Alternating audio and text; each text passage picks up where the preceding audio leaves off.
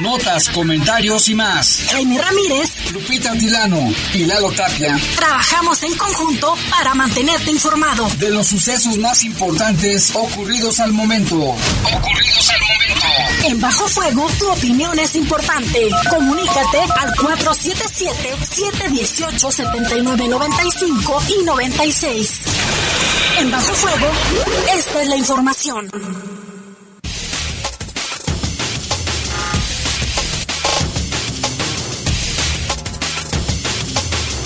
Y en los micrófonos, Guadalupe Atilano. Jaime, muy buenas tardes.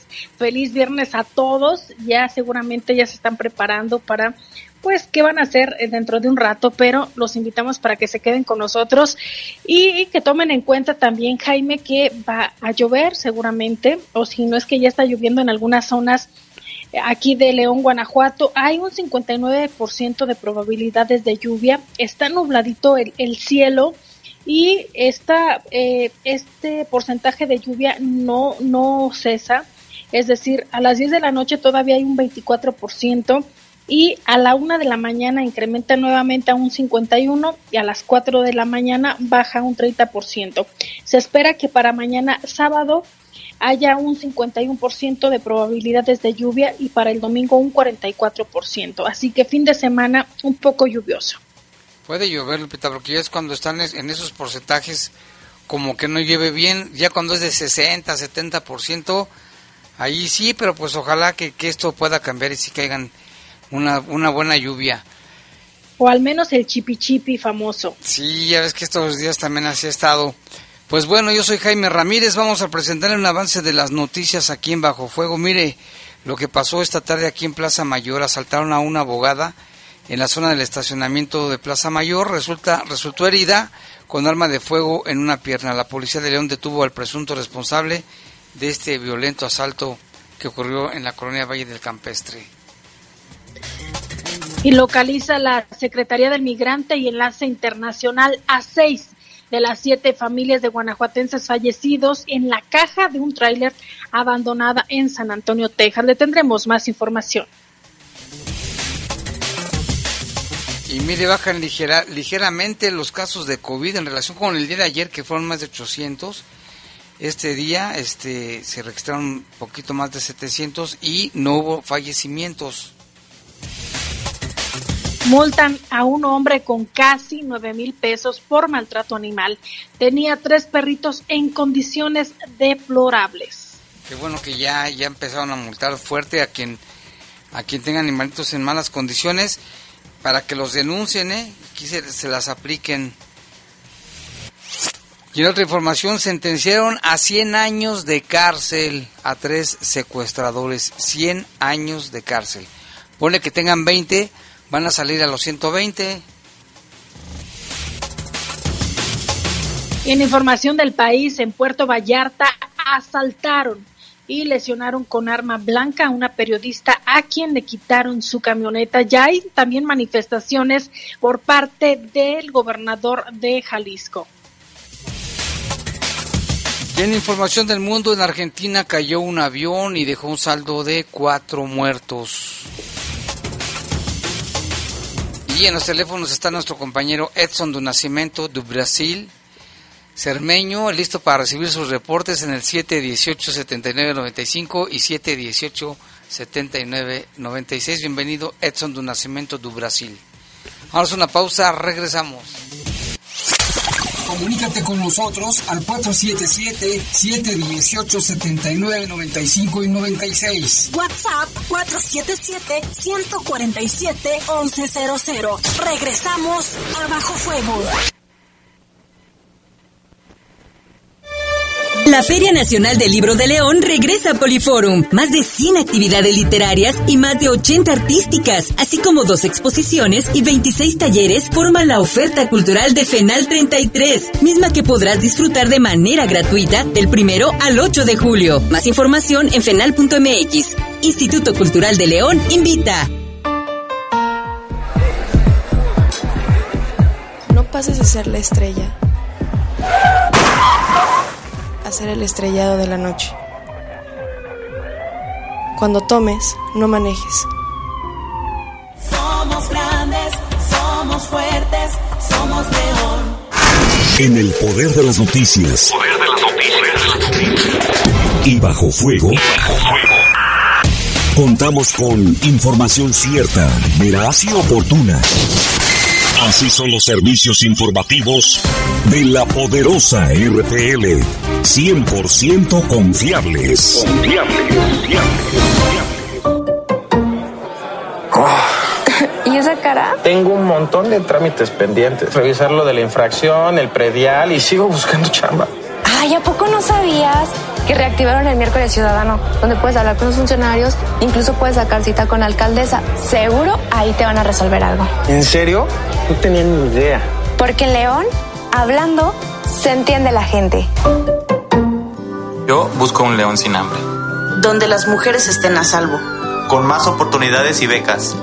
Yo quiero salud y atención médica en casa. En mi ciudad hay mucha gente que necesita ayuda para salir adelante. Un gobierno cercano es el que te da la mano. Por eso en León impulsamos un gobierno que escucha, trabaja veinticuatro siete y te da resultados. Somos grandes, somos fuertes, somos León. La Feria Nacional del Libro de León regresa a Poliforum. Más de cien actividades literarias y más de ochenta artísticas, así como dos exposiciones y veintiséis talleres forman la oferta cultural de FENAL treinta y tres, misma que podrás disfrutar de manera gratuita del primero al ocho de julio. Más información en fenal punto m x. Instituto Cultural de León invita. Las y los diputados aprobamos que proceda la prisión preventiva oficiosa para casos de feminicidio y feminicidio en grado de tentativa, para que quienes cometan estos delitos no accedan a libertad condicionada o anticipada ni la sustitución de la pena, que será de cuarenta a sesenta años de cárcel. Legislamos para que ningún agresor goce de impunidad y las víctimas y sus familias accedan a la reparación del daño. Cámara de Diputados, Legislatura de la Paridad, la Inclusión y la Diversidad. Estás en Bajo Fuego. Bajo Fuego. Reportes, comentarios, sugerencias. Comunícate a los servicios informativos de la poderosa R P L vía WhatsApp al cuatro siete siete, cuatro nueve cinco, uno ocho tres nueve. cuatro siete siete, cuatro nueve cinco, uno ocho tres nueve.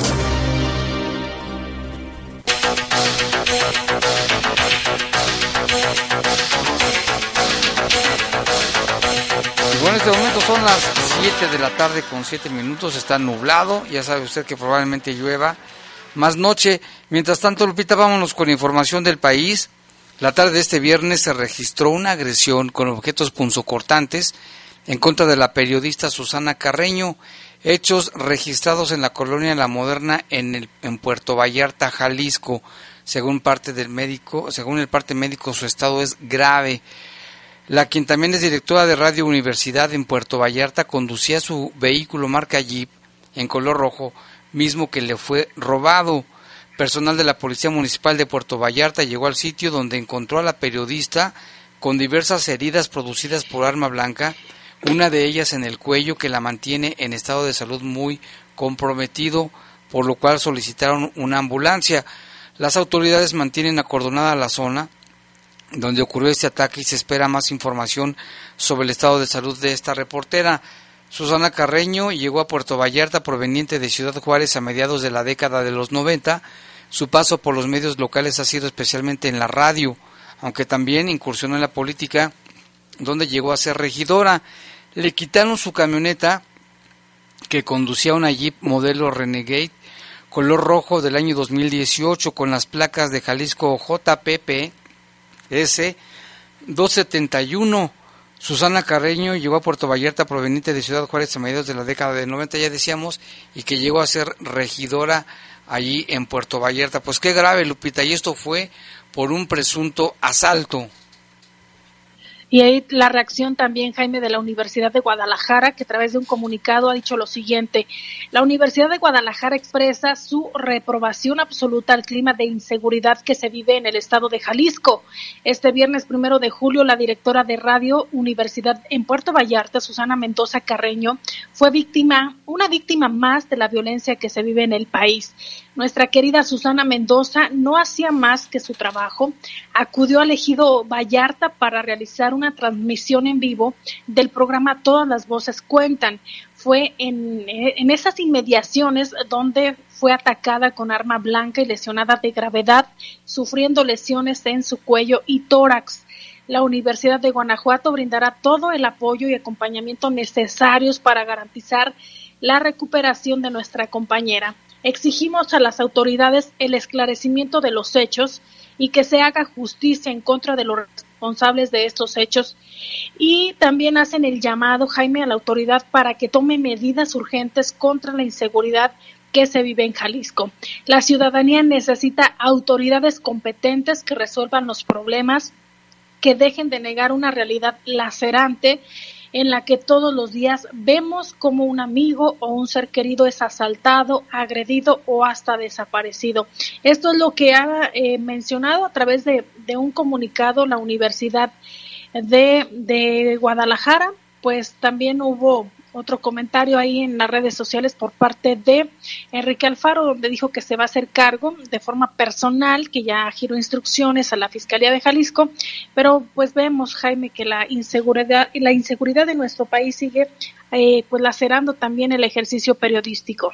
A galope con todo, en todos los gremios, en todos lados, de día, de noche, de tarde, mujeres, niños, personas mayores, todos estamos expuestos. Qué lamentable. Así es.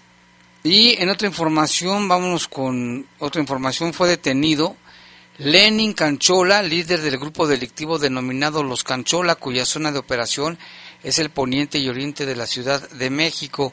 La captura de este sujeto se realizó en Monterrey, en la ciudad de Monterrey, Nuevo León, tras varias semanas de trabajos de inteligencia de personal de la Secretaría de Seguridad Ciudadana de la Ciudad de México. De acuerdo con las autoridades, Lenin fue detenido cuando se encontraba al exterior de un local comercial ubicado en la calle Francisco y Madero, en la zona centro de Monterrey. Con la colaboración del Centro Nacional de Inteligencia y las Fiscalías Generales del Estado de Nuevo León y de la Ciudad de México, fue que se llevó a cabo la aprehensión después de que se corroboró que se trataba del sujeto que era buscado desde hace varios meses por la justicia capitalina. Al momento de su captura, Lenin Canchola se le encontró lo que siempre traen, drogas y arma de fuego. Tras el cruce de información, se tuvo conocimiento que el detenido cuenta con dos órdenes de aprehensión en su contra, una por los delitos de secuestro agravado, otra más por asociación delictuosa y otra por delito de homicidio. Lenin fue trasladado a la Ciudad de México y ya está a disposición de un agente ministerial, y en las próximas horas se determinará su situación jurídica. Pues qué buena colaboración con la Fiscalía de Nuevo León, y se logró la captura de este peligroso sujeto. Y nos quedamos en aquel estado. Eh, se va a conocer que el proceso de exhumación de la joven Devan y Susana Escobar Basaldúa concluyó la tarde de este viernes. Los restos fueron trasladados a las instalaciones del anfiteatro del Hospital Universitario. Desde temprana hora se trabajó en el Panteón de Galeana, Nuevo León, en donde fueron sepultados sus restos. Devan y Susana desapareció el nueve de abril y trece días después fue hallada sin vida en una cisterna de uso allá en el motel Nueva Castilla en Escobedo. La joven había asistido a una fiesta en una quinta que, eh, según eh, se da a conocer incluso hasta por los padres, que ella estaba en compañía de unas amigas. Peritos especializados acudieron al Panteón de la Laguna de Labradores en el referido ayuntamiento para proceder a la exhumación, para lo cual se desalojó a todos los civiles del Camposanto y se solicitó que se enviara a valoración y que se mandara, obviamente, incluso hasta la vía aérea, Jaime, que se mandaran volar drones o serían asegurados. Todo esto fue muy, muy eh, hermético.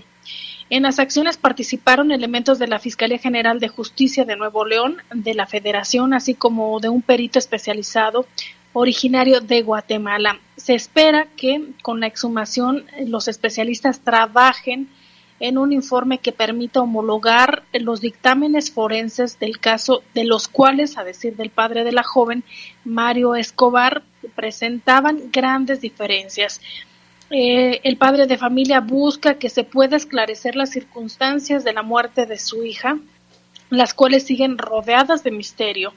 Escobar ha insistido en que Devani fue privada de la vida y no se trató de un accidente como eh, lo han querido manejar.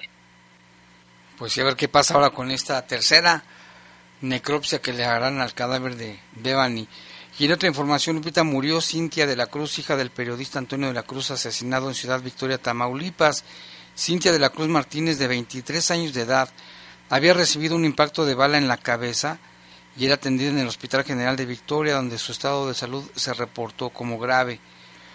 Cintia, hija del periodista Antonio de la Cruz, fue asesinado ahí en la capital tamaulipeca. Esta joven de veintitrés años había recibido el impacto, como decíamos, en la cabeza, y el miércoles veintinueve de junio, poco después de las nueve de la mañana, el periodista Antonio de la Cruz salía de su casa en compañía de Cintia, la menor de sus dos hijas, para llevarla a su trabajo, cuando un hombre a bordo de una motocicleta se acercó a la camioneta del periodista y disparó por el frente y la ventana del conductor. Fueron cinco disparos calibre cuarenta usados en armas de uso exclusivo del ejército, los que el atacante disparó en contra del periodista del periódico Expreso.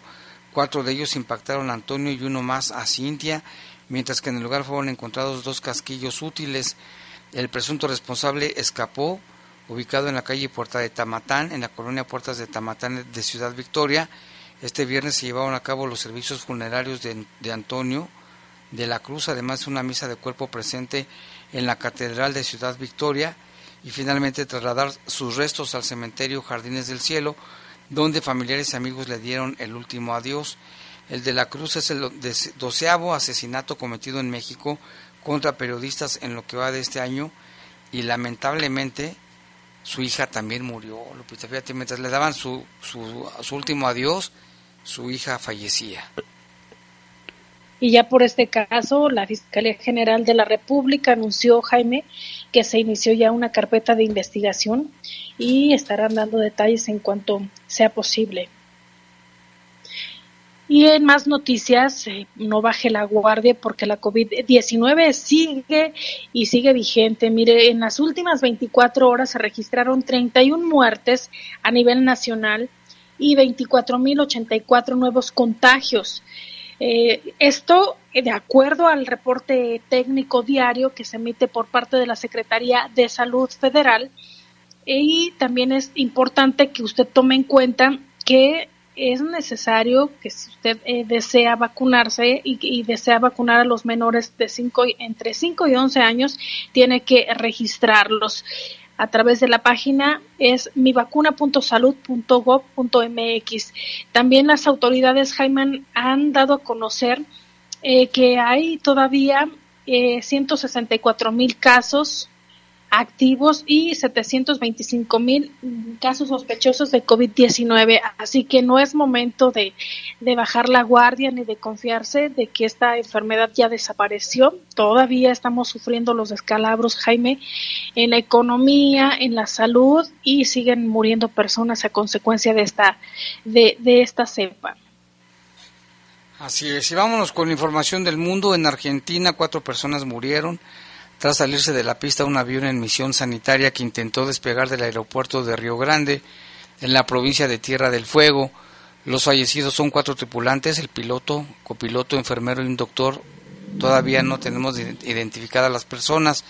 En redes sociales fueron difundidos algunos videos que muestran una enorme columna de humo tras este accidente. El avión, un Learjet treinta y cinco A perteneciente a la empresa Flying America, volvía de efectuar el traslado de un niño que fue internado en una clínica de esa ciudad ubicada a dos mil ochocientos kilómetros al sur de la capital de Argentina, Buenos Aires. El avión intentó despegar, pero no alcanzó a levantar la nariz. Se salió de la pista, dijo el jerarca, dijo un director, un funcionario. El accidente ocurrió cerca de las dos de la tarde, con condiciones climáticas óptimas, cielo despejado y sin viento. La nave habría partido de Buenos Aires, que hizo una escala en Comodoro, en la provincia patagónica de Chubut, y aterrizó a mil cien kilómetros más al sur, en Río Grande. El accidente ocurrió cuando se disponía a regresar a la capital argentina.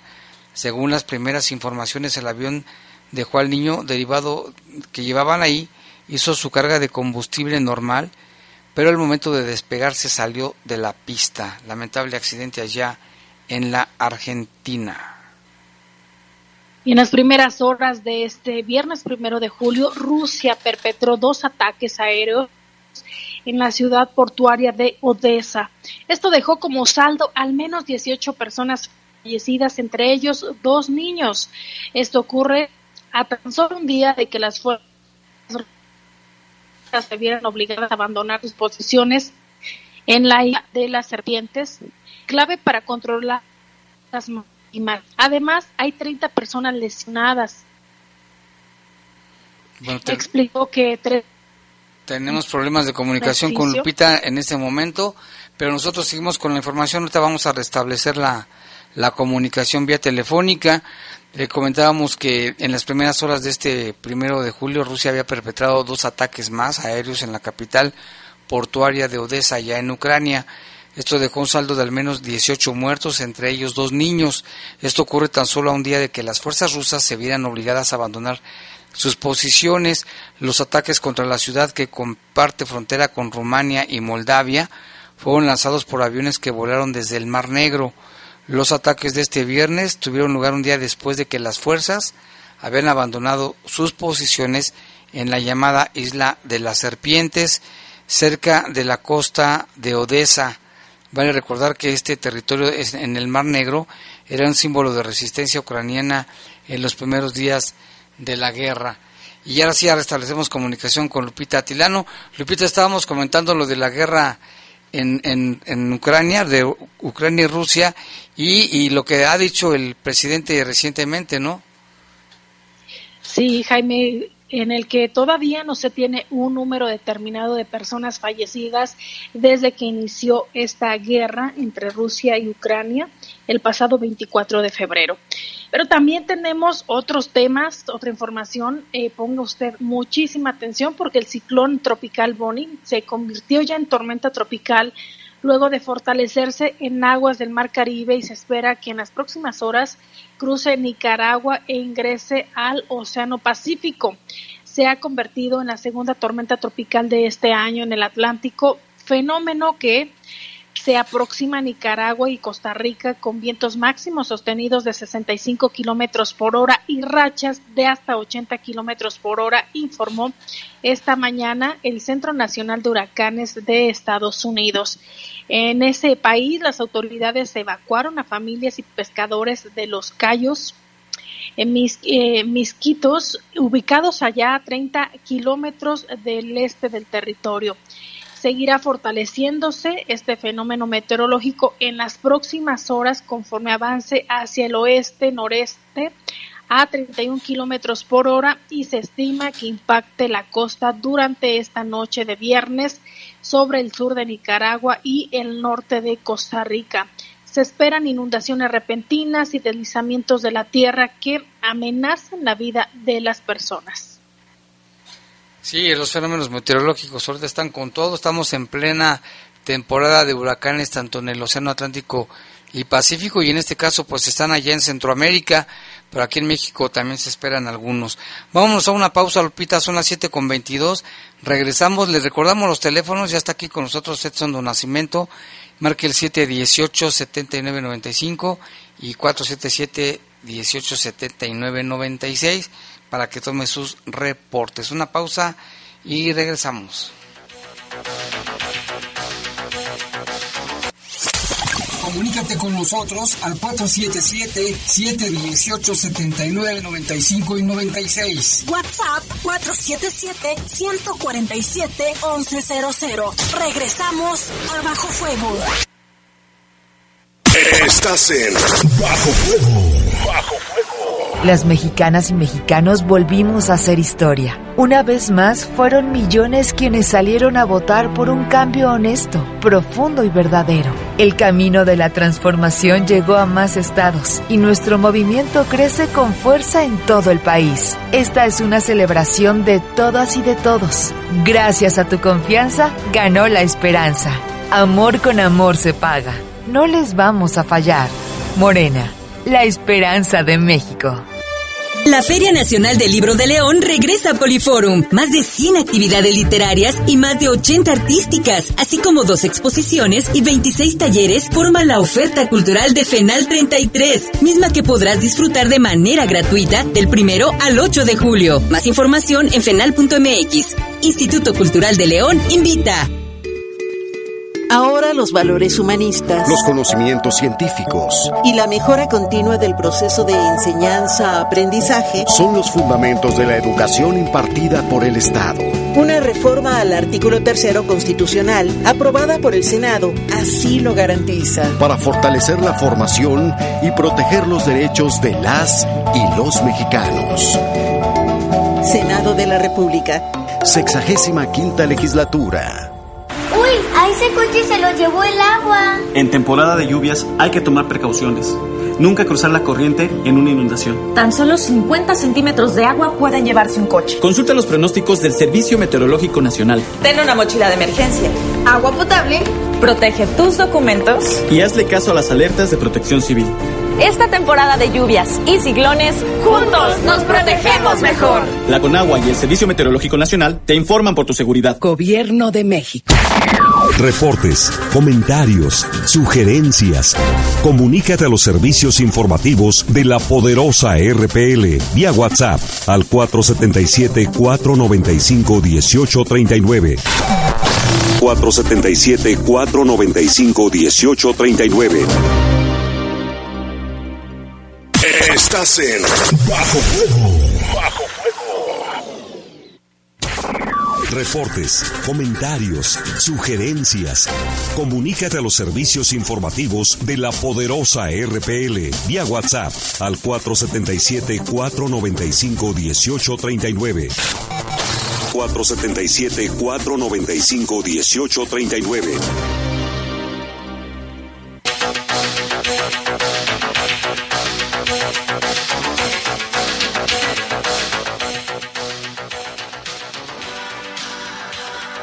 Bueno, pues vámonos con más información, ahora con temas locales. Hoy por la tarde se reportaba una balacera en la zona de Plaza Mayor, ahí fue en, ahí junto a una junto a una un negocio de panadería El Globo. Más o menos en ese lugar se suscitó un ataque armado derivado de un asalto a una profesionista. Ella resultó herida y, de acuerdo con información, también hubo persecución y se detuvo a uno a un presunto responsable. Lalo Tapia tiene los detalles. ¿Qué tal? Muy buenas tardes, Jaime, Lupita, buenas tardes a todo el auditorio. Pues esta tarde se registró un robo cerca de la una de la tarde, esto en Plaza Mayor, en el estacionamiento de Plaza Mayor, del lado de la eh, del Globo, ahí sobre el bulevar Cerro Gordo, cerca del cruce con el bulevar Juan Alonso de Torres. La víctima fue una abogada que aparentemente se había quedado de ver con, con algunas personas para el pago de honorarios de trescientos cincuenta mil pesos que recibió ahí en efectivo en el estacionamiento, como lo mencionamos, de Plaza Mayor. Eh, supuestamente, o de acuerdo con las primeras versiones, cuando ya se retiraba hacia su vehículo, se le acercó un hombre que pa, obviamente para, para asaltarla, forcejearon, le quitó el dinero. Y en el intento de huida, o más bien cuando huía el responsable, la mujer trató de, de perseguirlo. Fue entonces que sacó un arma de fuego y le disparó en la pierna.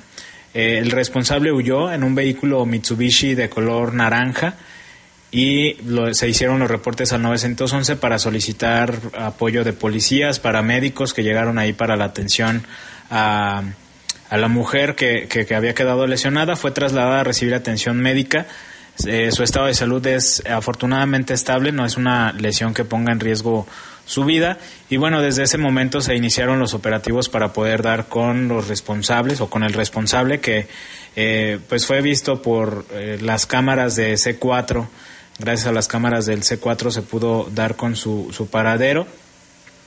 Eh, circuló por la calle Este Soria, ahí por la colonia Lindavista, llegó hasta el bulevar San Juan Bosco, después al bulevar Juan Alonso de Torres y hasta el bulevar Mariano Escobedo, ahí a unos metros de la secundaria técnica cincuenta y tres fue donde lo, lo detuvieron, se le aseguró el vehículo. Sin embargo, no se sabe sobre el dinero Este, no fue asegurado, no fue, no, no lo traía consigo. Se presume que pues ahí durante el trayecto lo, alguna otra persona, algún cómplice lo ha de haber, este, se lo ha de haber entregado, y pues lo que sí es que fue identificado plenamente por la víctima como el responsable de del robo. Se decía de manera extraoficial que fueron ciento, eh, perdón, trescientos cincuenta mil pesos lo que le robaron a esta a esta abogada. Eh, y como lo mencionamos, pues no, no se sabe todavía dónde está el dinero. Ahí la zona fue acordonada, asegurada por autoridades, en lo que se estaban haciendo los operativos, policías municipales, elementos del Ejército Mexicano, de la Guardia Nacional que estuvieron en los operativos. Este, y pues bueno, finalmente se logró la detención del presunto responsable. Ya nada más está la investigación por parte de la Fiscalía para poder dar con, eh, pues saber dónde está el dinero y recuperarlo a esta a esta abogada. Y pues eh, es lo que se tiene de información en relación a este a este caso. En cuestión de homicidios, pues ayer se registró por la noche en la colonia Palomares el, el último hecho del mes de junio, que sería el cincuenta y cinco en lo que va de, de en, lo, en el mes. Pues este caso fue después de las de las diez de la noche, allá en la colonia Palomares, en la calle del Marro, donde Juan Rey, de cuarenta y cinco años, y Gilberto estaban dentro de una casa. Gilberto tiene treinta y cinco años. Llegaron dos hombres en una motocicleta, entraron y comenzaron a disparar. Se confirmó el fallecimiento de Juan Rey a consecuencia de la gravedad de las lesiones, y eh, el lesionado fue trasladado a recibir atención médica para, este, pues precisamente a un hospital. Todavía está hospitalizado. De los responsables no hay absolutamente nada. Está eh, pendiente la investigación por parte de la Fiscalía para poder determinar obviamente el motivo de la agresión y dar con los con los responsables. Pues es la información más relevante que se tiene hasta el momento. Eh, esperemos que pues como siga que siga como va el día, Jaime, Lupita. Hasta el momento no hay ningún reporte de personas que hayan sido lesionadas con arma de fuego o asesinadas más bien, y pues de cualquier modo nos estar, estaremos aquí al, al pendiente. Esperemos, como siempre lo decimos, que sea también un buen fin de semana. De cualquier manera, el resumen lo tendremos el día lunes en el espacio o en el noticiero matutino. Muy buenas noches. Buenas noches a Lalo Tapia, Lupita, pero también tú tienes información del comunicado que dio precisamente la Secretaría de Seguridad.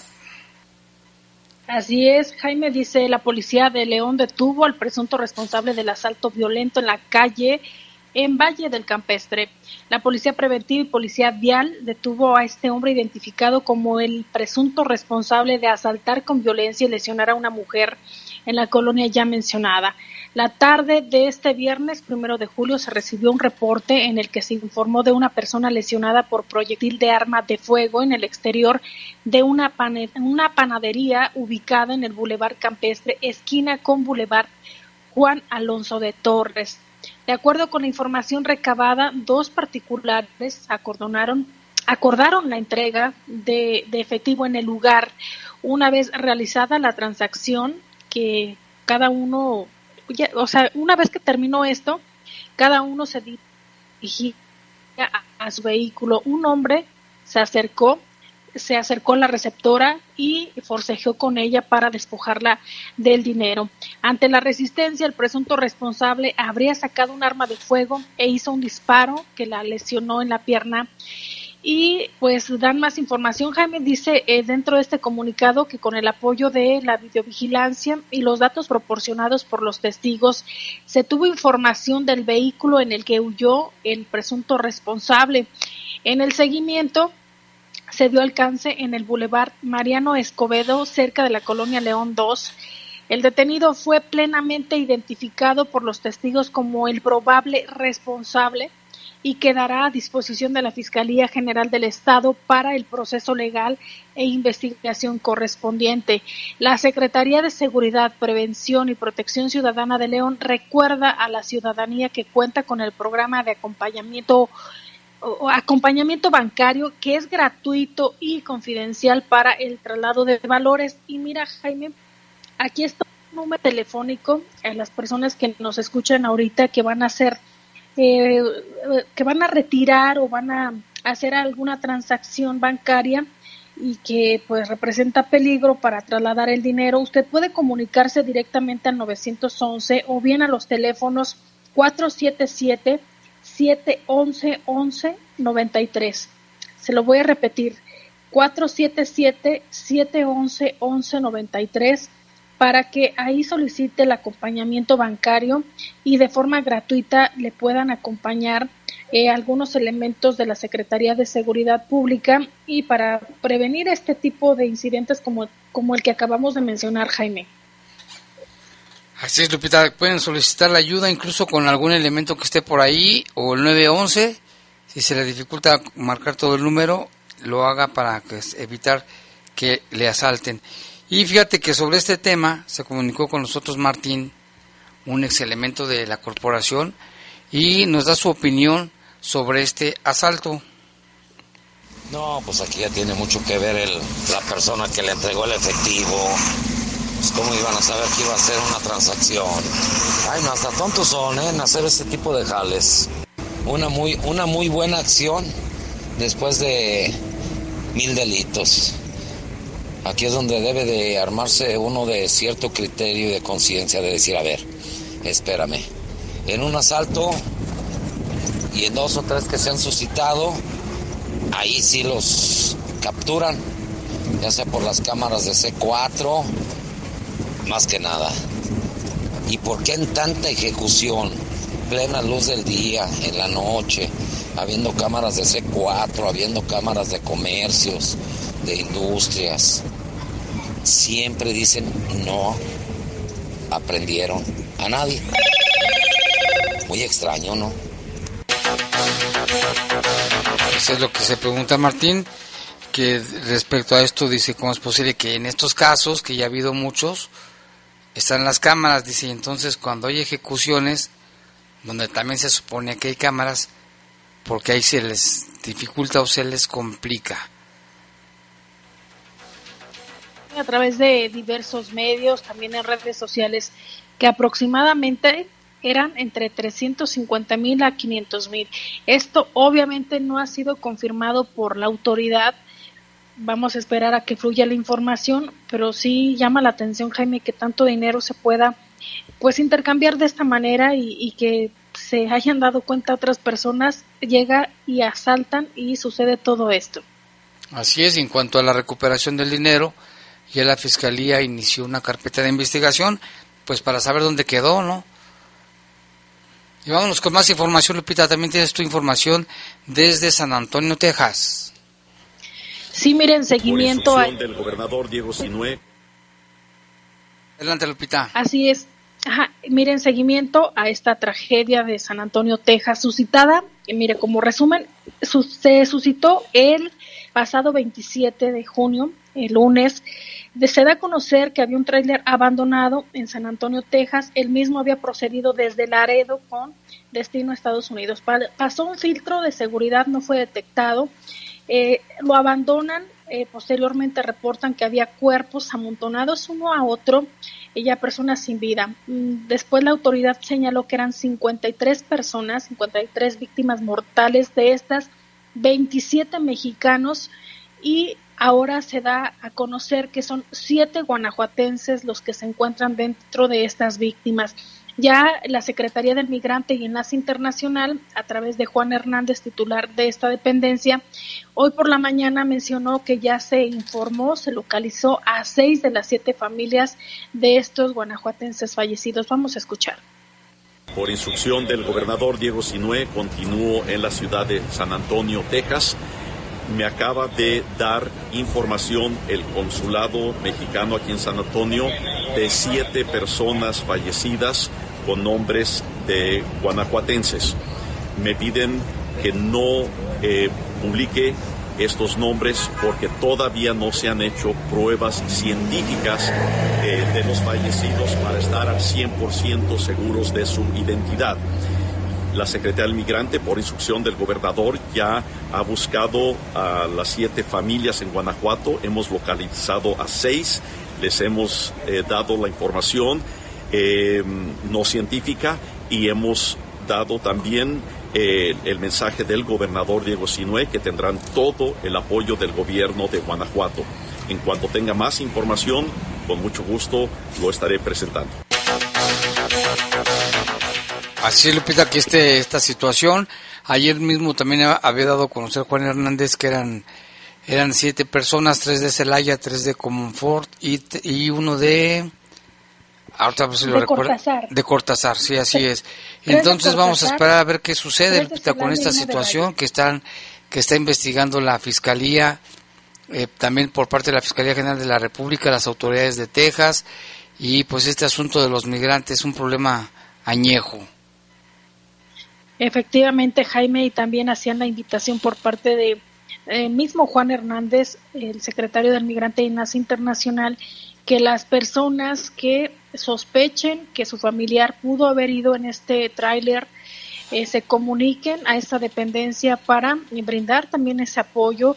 Y hay muchas eh, personas todavía que no han sido identificadas, Jaime. Es por eso que la información fluye a cuentagotas, porque lo que mencionaba la autoridad estadounidense es que algunos portaban eh, documentos falsos, algunos no traen identificación consigo. Es por eso que se dificulta un poco el que haya eh, la información más rápida. Eh, como bien lo mencionaste, hoy por la mañana las autoridades federales señalaron que van a traer eh, el caso, que van a estar muy pendientes también de lo que se requiera para la repatriación de estos cuerpos. También recordar, Jaime, que hay muchas personas eh, que han estado solicitando también información a través de las redes sociales, piden que no hagan caso a información falsa que fluya, sino que se esperen por las vías eh, legales, las vías correctas, las instituciones como es la Secretaría de Relaciones Exteriores o bien el Consulado Mexicano. Así es. Son las siete con cuarenta, vamos a una pausa, regresamos con más aquí en Bajo Fuego. Comunícate con nosotros al cuatro siete siete, siete uno ocho, siete nueve nueve cinco y noventa y seis. WhatsApp cuatro siete siete, uno cuatro siete, once cero cero. Regresamos a Bajo Fuego. Estás en Bajo Fuego. Bajo Fuego. Reportes, comentarios, sugerencias. Comunícate a los servicios informativos de la poderosa R P L vía WhatsApp al cuatro siete siete, cuatro nueve cinco, uno ocho tres nueve.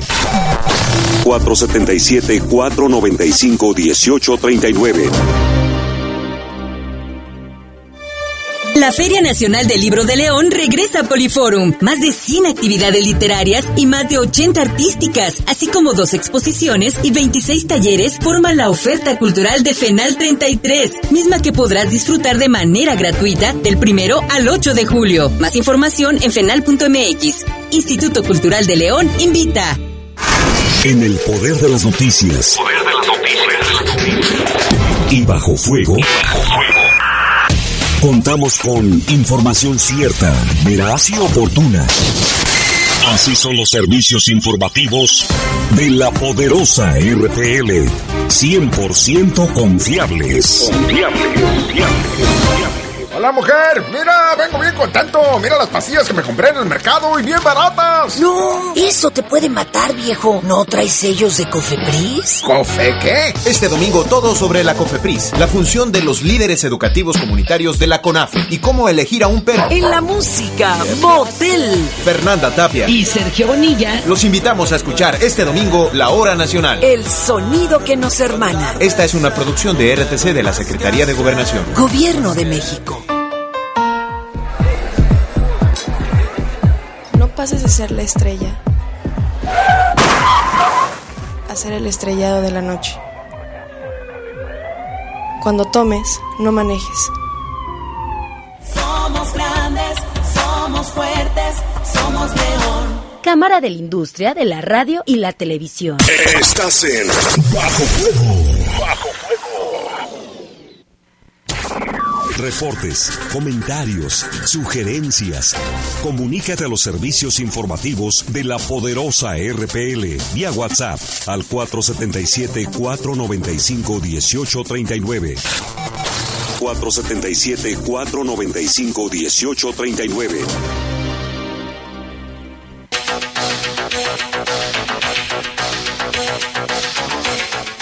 siete con cuarenta y tres, tenemos reportes también. Aquí nos dice una persona, dice, ah caray, tiene esa pelea aquí, saludos, porque es Edson, yo le digo de, de, de un nacimiento, se lo agregué, pero no, no, no se parece a Pelé, más bien a Romeo Santos, canta igualititito, ahorita vas a cantar un pedacito, ¿eh? Ah, sí, sí me animo. Y también, bueno, ¿tienes más reportes del auditorio? Sí, eh, buenas noches, eh, aquí a todos los que nos escuchan, tenemos los siguientes informes. Dice, buenos días Jaime, a ver si me hacen el favor de darme o conseguirme el número de teléfono a donde pueda donar las tapas, ya que tengo un costal lleno y una bolsa de tapas, y la verdad sí me urge sacarlas, gracias. Este es un reporte de la señora Mercedes. Eh, bueno, si usted también gusta donar tapitas para ayudar a asociaciones de niños con cáncer, eh, el número al que puede llamar usted es el cuatro siete nueve, dos uno ocho, uno seis tres seis. Repito el número de teléfono. Es cuatro siete nueve, dos uno ocho, uno seis tres seis. ¿Y no dice el nombre? Eh, es Paola. Paola. Entonces, este, si usted también tiene tapitas y las puede donar, llámele a Paola. De verdad que si uno luego a veces las tira, a ellos les, les es de mucha utilidad. ¿Y qué más tenemos por ahí, Edson de un Nacimiento? Tenemos, eh, tenemos el siguiente reporte de Alejandro, que dice, buenas tardes. El asalto a la licenciada está claro que fue un cuatro por parte de sus mismos clientes. Pues sí, porque ¿cómo sabes que llevas dinero, que llevaban dinero? Es alguien que sabía perfectamente el, el business que se iba a hacer ahí. Business, sí, sí, sí. Y tenemos aquí otro que nos dice, que tengan bonito fin de semana. Qué, buen, qué bueno sería sin malas noticias. Desgraciadamente la maldad sigue incrementando. Saludos Jaime y Lupita, los escucho a diario. Muchas gracias a la persona que nos llama. ¿Qué más tenemos? Eh, es todo lo que lo que nos llegó. Este, bueno, aquí tenemos otro. Nos dice, por favor, quiero que manden un reporte para seguridad pública en la calle Rodrigo Moreno y Vasco de Quiroga, en la colonia Alumno. Se ha convertido en campo de batalla con piedras y machetes, puros escuincles y los papás. Esto es por las noches. Ojalá, dice, que hagan rondines porque están con... Sí, luego chavos bien, bien morrillos, ¿no? Que ya se andan ahí peleando y aventándose piedras y... y de veras, y los papás han de estar en el celular seguramente. ¿No le ponen atención a sus hijos? Y acá por fin ya llegó la luz a Lomas del Sol y también al residencial El Faro. Después de tantas horas y horas y horas y horas, pues ya llegaron. Qué bueno que ya... Dice, ayer fueron a mi domicilio, hicieron un reporte de cableado especial que necesita tener y van a pasar el reporte para que vuelvan a pasar en quince días y hay que llevar una carta a una persona, a la C F E. Dice, muchas gracias, espero que ya no pase. Y también acá Gilberto dice que ya, ya les llegó la luz desde ayer. Ayer se les fue y hasta hoy les llegó la luz. Sí, no sé por qué hay tantos problemas en varias colonias. ¿En tu colonia no, Edson? En mi colonia, un par de días sí llegó a pasar, ¿eh? También. Sí, sí, sí. ¿Y en Brasil? Eh, no, últimamente no. Y en Brasil no. Vámonos con más información, gracias Edson. Vámonos con más información. Recuerde que están en el teléfono siete dieciocho, setenta y nueve noventa y cinco y siete dieciocho, setenta y nueve noventa y seis. Y mientras tanto, vámonos con más información. Fíjese que sentenciaron a cien años de cárcel a tres secuestradores. La Fiscalía General del Estado, a través de la unidad especializada en el combate al secuestro, detuvo a tres secuestradores y rescató con vida a dos víctimas. ¿Esto dónde cree que ocurrió? En Celaya. Pobre ciudad de Celaya, ¿eh?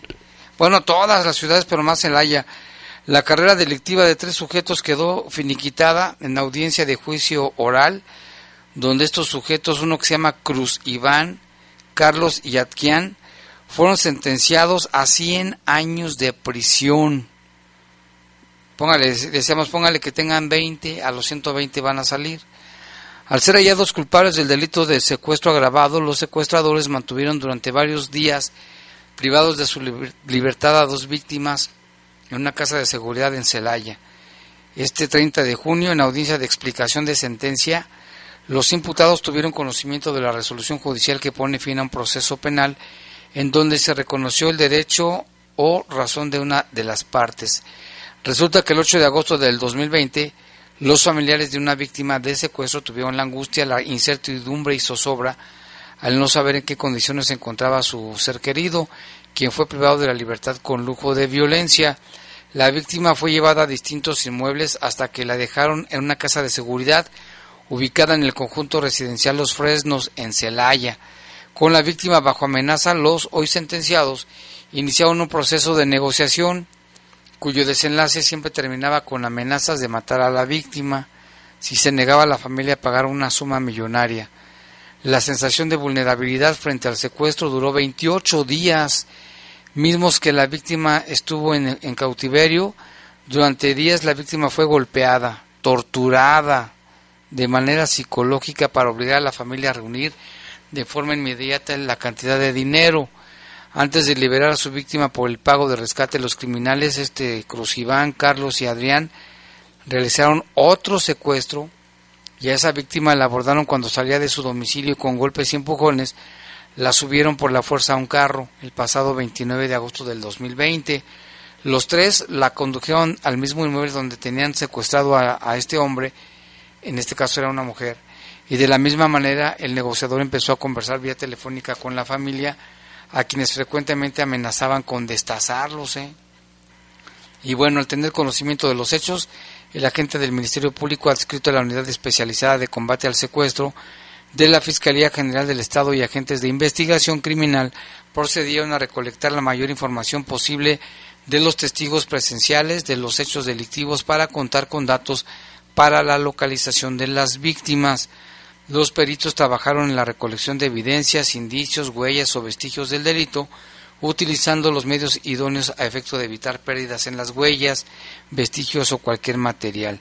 Así pues, en un trabajo coordinado, los agentes lograron coincidencias y una posible ruta que siguieron de los secuestradores y finalmente los localizaron. Fue posible ubicar el domicilio allí en esa avenida Real del Monte en Celaya, y al planear la intervención para rescatar a las víctimas, los elementos irrumpieron en la casa con comandos, con comandos verbales para inducir a los probables responsables a no utilizar armas de fuego.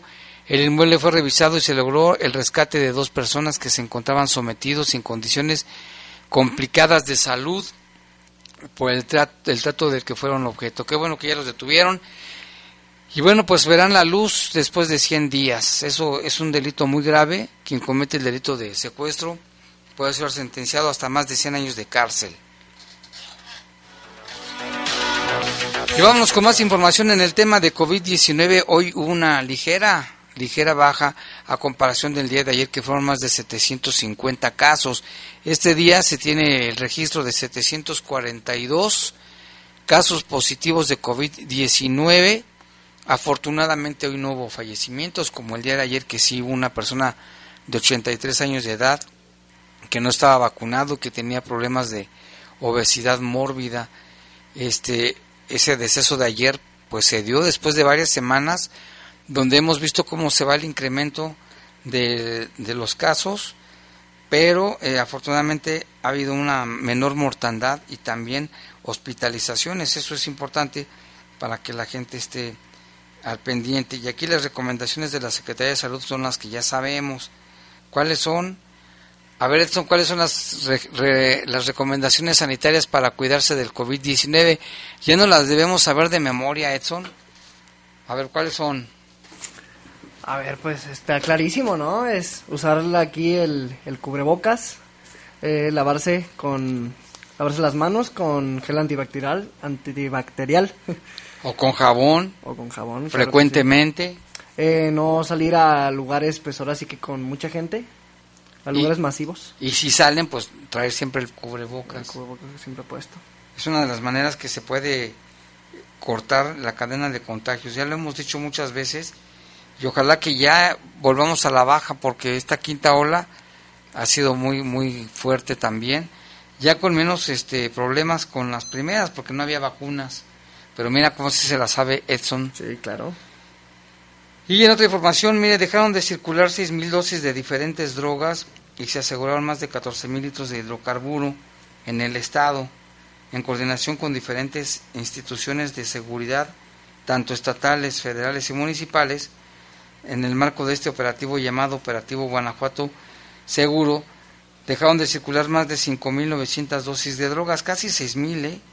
y dos mil setecientos cincuenta y tres de diferentes drogas sintéticas y también metanfetaminas, marihuana, cocaína.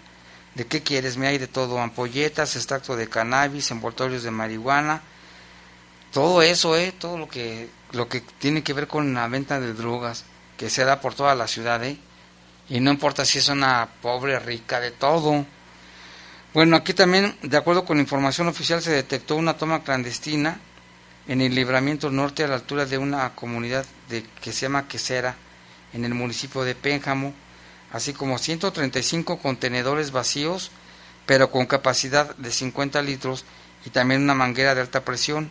También se aseguraron catorce mil litros de hidrocarburo en diferentes hechos. Además, se detuvo a setenta y cuatro personas por la comisión de diversos delitos y se aseguraron cincuenta armas de fuego, treinta y tres cargadores, trescientos noventa y siete cartuchos, cuarenta y siete artefactos ponchallantas. Ah, cómo venden de eso, los que las fabrican han de estar ricos, porque cómo venden artefactos ponchallantas.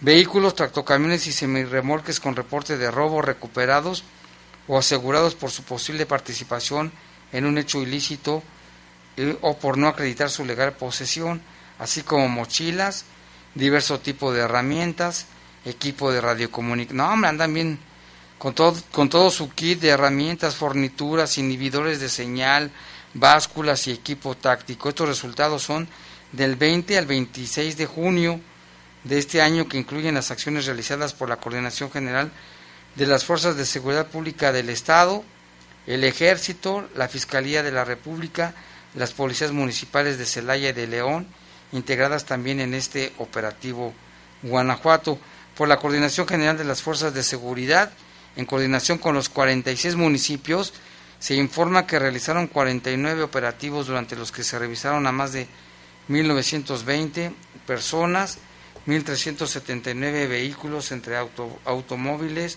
motocicletas, hasta bicicletas, fíjense, hay de tocho morocho. Aquí también, ahorita vamos con los reportes, porque dice por acá un reporte, otro lo vamos a leer. Dice: operativos en los apaseos, conjuntos y parques industriales. En la semana que reporta la Fiscalía, inició ochenta y ocho carpetas de investigación, principalmente en Celaya, León, Irapuato, Guanajuato y San Miguel de Allende, por las que se puso a disposición de, de a treinta y cinco personas por los delitos de robo de autotransporte federal, robo, delitos contra la salud, portación de arma de fuego sin licencia. Como parte fundamental de este operativo de Guanajuato Seguro, el Gabinete de Seguridad de Guanajuato pone a disposición de la población el número de denuncia anónima. Mire, sí confíe, porque sí, sí le hacen caso. Marque simplemente el cero ochenta y nueve,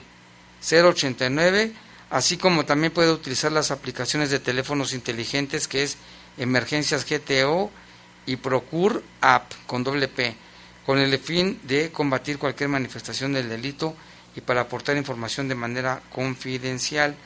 Aquí en el municipio de León, en la colonia Gavilanes, donde se aseguraron seiscientas pastillas de drogas sintéticas, dice ahí en la colonia industrial Delta, trescientos gramos de marihuana, veintiséis ampolletas con extracto de cannabis, quince dosis de drogas sintéticas. En San Miguel se detuvo a un masculino con cuarenta dosis con diversas drogas durante el operativo para inhibir la, la comisión de delitos. En de transportistas en Lomas de Comajilla, también en León, se detuvo a dos sujetos con armas de fuego, doce cartuchos, un cargador, un vehículo. En Vallehermoso se aseguraron ciento diez dosis de drogas sintéticas, y hasta Irapuato también llegaron, ahí en la colonia Constitución, se aseguraron ochenta y ocho dosis de drogas sintéticas, un inmueble bajo resguardo. En San Francisco del Rincón también se aseguraron ciento dieciocho dosis, en Apasó el Alto, en Villagrán, no, o sea, por todos lados, Cortázar, Valle de Santiago, Abasolo, San Luis de la Paz, Uriangato, pásele, pásele, en todos lados, ¿eh? Es tremendo la, la situación y la venta de drogas, que está muy generalizada, no solamente en Guanajuato, ¿eh? En toda la República Mexicana. Y acá dice: buenas tardes, soy la señora Lupita, ahora que mencionan en, en el fraccionamiento San Miguel por el Parque del Árbol, toda la vida falta mucho la luz, últimamente más. Ayer desde las cinco se iba y regresaba, se iba y regresaba, y así estuvo hasta la noche. Ahí tengo un local sin luz, dicen, no puedo trabajar. Ojalá que tanto como el alumbrado público y la C F E atiendan los reportes. Y acá dice, buenas tardes Jaime, pues los papás ya no los pueden corregir a los hijos, porque si no después los meten al bote. Antes no había toda tanta delincuencia de jóvenes porque los mismos papás los corregían con unos este varazos y no reata, y, y unos reata, reatazos. Ah, eso estaba estaba padre, ¿no? Varas con con vara les pegaban y dice que así se comportaban y ahora no les pueden hacer nada, ¿no? Pues ya hay mucha rebelión de los jóvenes. Pues ya nos vamos, muchas gracias por escucharnos, gracias a Edson de Nacimiento en los teléfonos, a Jorge Rodríguez Sabanero, a Brian, Brian Martínez y su servidor Jaime Ramírez. Nos escuchamos mañana a partir de las ocho. Los servicios informativos de la poderosa